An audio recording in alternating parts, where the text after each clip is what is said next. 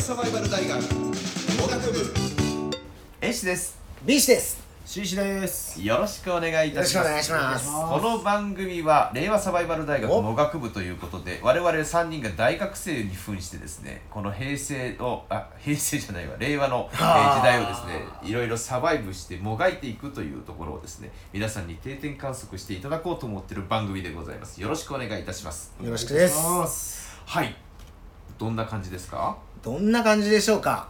今回はね、お酒飲みますか？飲みますね。そうね、まあ僕はでもそんなにこの在宅ワークになってからめったに飲まなくはなったけど、まあ基本でも飲みますね。飲みます、お酒飲みますか？もう今いただいてますね。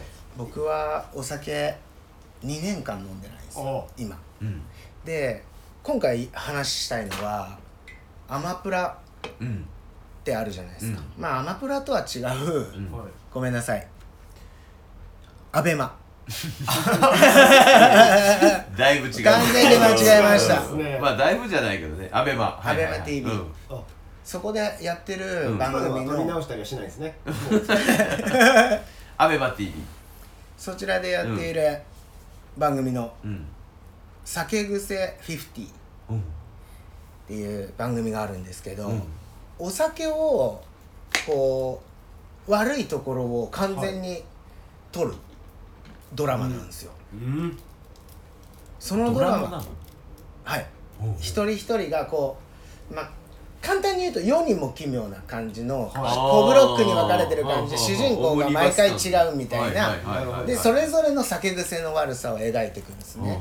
で、そこの案内人みたいな、まあ世にも奇妙で言ったらタモリみたいな役に、まあ、小出圭介を復帰作品で、ああなるほど、お酒のことで失敗した人をわざとその位置に置いて、で僕も昔失敗してしましたっていう演技をしながら、いろんな酒癖の悪いやつが出てくるわけですよ。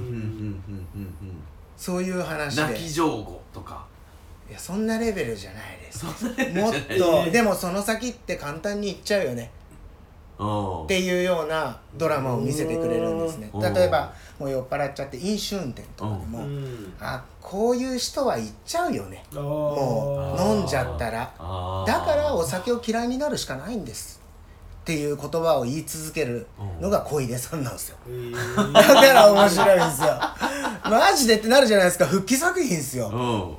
それに適したキャラ、面白いなと思って。やっぱあれは攻めてるね。でしかも酒をケタンケタンに言って終わる番組なんて普通のテレビじゃ考えられないじゃないですか。スポンサーのこと考えたらテレビ局はできない話、できないはずですよ。結構酒マネーっていうのが溢れてるからね。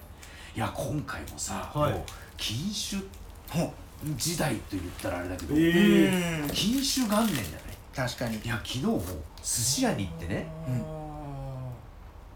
ノンアルコールビール、ノンレモンサワー、ノン角ハイボールっていう、もうそんなのどこにあんだよみたいな、ノンってだけ書いてあるメニューがあって、お客様ここだけの話、これ全部ノンって書いてますけど、ノンのところをピッと折ってこういうことができますからって言って、もうだからそのどこのお店とかは言えないけど、そういうふうにそのお酒自体を出せなくなって、大っぴらに出せなくなってんだけど、うちありますよみたいな感じの時代になってきてるのよ。ユッケみたいな感じですね。そうユッケ、一ぞやのレバ刺しユッケのような、そういう時代になってきてるから、今度もっとどんどんどんどん近化にしていくんじゃない？もしかしたらお酒が悪いものだもんなんつって、まあそうですね。なんかその大きな変化としてマスクもそんなイメージですよね。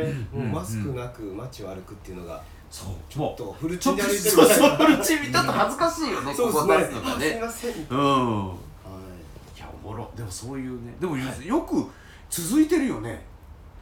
いや続けてるとかの意識じゃなくて、一滴でも飲んだらこうなっちゃうよなって僕思っちゃうんですよ。そのね、俺ねシーシーは知らないかもしれないけど、こうなっちゃう人だった。こうなっちゃう人で見てないんだけど、そのドラマを割とこうなっちゃう人だった。向こう側の人ですね。向こう側の人だったね。溺れちゃうっていうね、うんうん、なるほど。だからお酒は一滴もなくても、うん、お酒を飲んでる人と話してるのはめちゃくちゃ楽しいんですよ、うんうんうん、だから飲み会に行くとかはすごい行きたいんですよ、こういうコロナじゃなければ、うん、全然そこが嫌っていうのはないから、うん、飲まない方が逆に覚えてるし、うん、なんか楽しく話せたなっていうのがあるんで、うん、お酒を完全に否定はしないですけど一応心には入れといた方がいいよっていう番組でした。なるほどね。酒癖50、酒癖50って書いてある、50って書いてある。なるほど、気をつけましょう。見てみます